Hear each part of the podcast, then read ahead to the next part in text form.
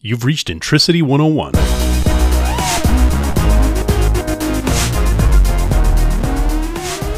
Hey, folks, thanks for joining us. This next clip is one that we recorded five years ago titled What is NoSQL?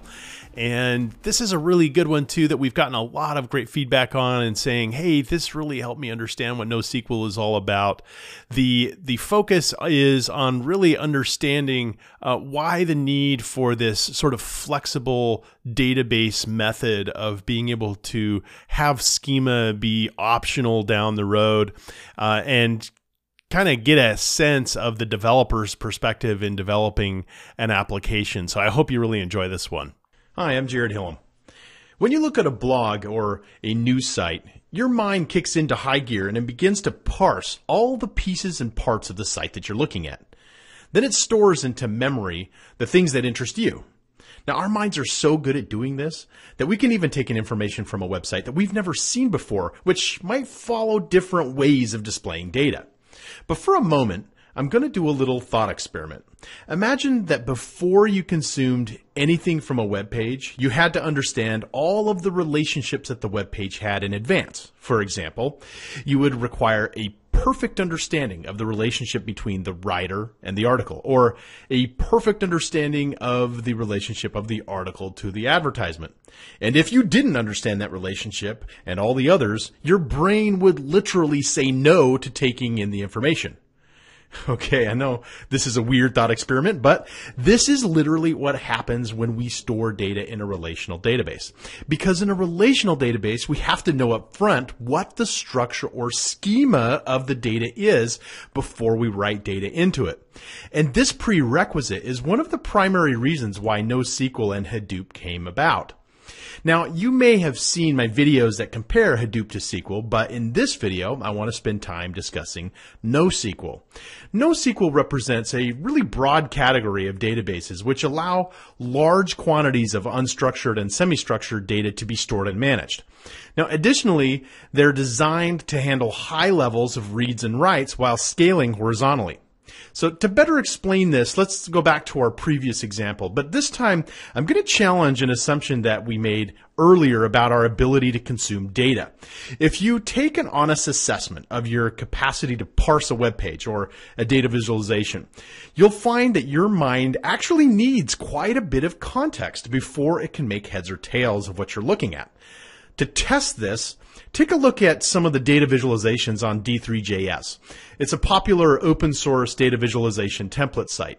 Pick out some of the less common data visualizations and you'll come to the realization that your understanding of what's going on is highly reliant on your own ability to master a previously used context or experience. Now compare this to browsing your favorite web page.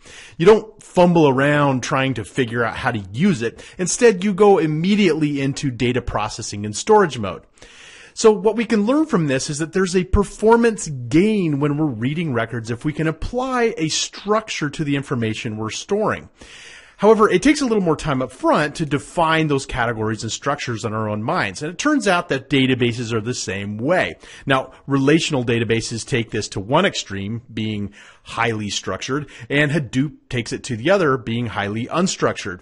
Now, NoSQL, on the other hand, sits in this Goldilocks zone they allow you to apply a structure to the data, but they don't require it up front, meaning I can store data even though there isn't a logical category for it yet. So let me give you a couple of examples and I'll compare it to SQL. Imagine that I'm storing a product catalog in a relational database, and I get new SKUs on a regular basis from our suppliers. Now, in a relational database, I would have my data model ready to consume data from our suppliers. As data would come in, I would need to ensure that the data fits the structure that I've defined. Now, if it didn't, I would need to make a decision. Either I would transform the data to fit our model or change the model to fit the new data element. Now, in most cases, organizations begin transforming the data, and it takes a serious amount of discipline and effort to do so because they're receiving lots of SKUs on a regular basis from their manufacturers or suppliers. Now imagine that I have a NoSQL database on the back end. I still would have the data transformations which could apply tagging to the data. But if data came in which I had not previously categorized, it would be able to still land in the NoSQL database. I could then see the data later and decide if it's a common enough category to create a semi-structured tag for it, which will enable it to be processed quickly for future read writes. Now in this example, I've narrowed my NoSQL type to a document store. But there's a lot of different kinds of NoSQL databases with a lot of different kinds of structural advantages. For example, I have a column store which stores data in columns and it can expand to billions of columns, allowing for the data to be captured and stored and then later categorized and combined. You also have graph databases which store natural data relationships between data elements to reveal networks like social networks. Then you also have hybrid cache stores which combine the power of a document store, which we've been talking about in this example, with sophisticated caching to deliver scalability and speed. The bottom line is that we no longer live in a world of a one size fits all database. There are tangible benefits of taking processes that previously were forced into a relational database and considering the use of NoSQL and Hadoop. Intricity can help you evaluate your backend landscape and conduct a modernization review. Now, I recommend you reach out to Intricity and talk with one of our specialists. We can provide an unbiased evaluation which allows you to better support your internal business processes, which doesn't put a square peg in a round hole. Thanks for catching Intricity 101. Don't forget to like, share, and subscribe.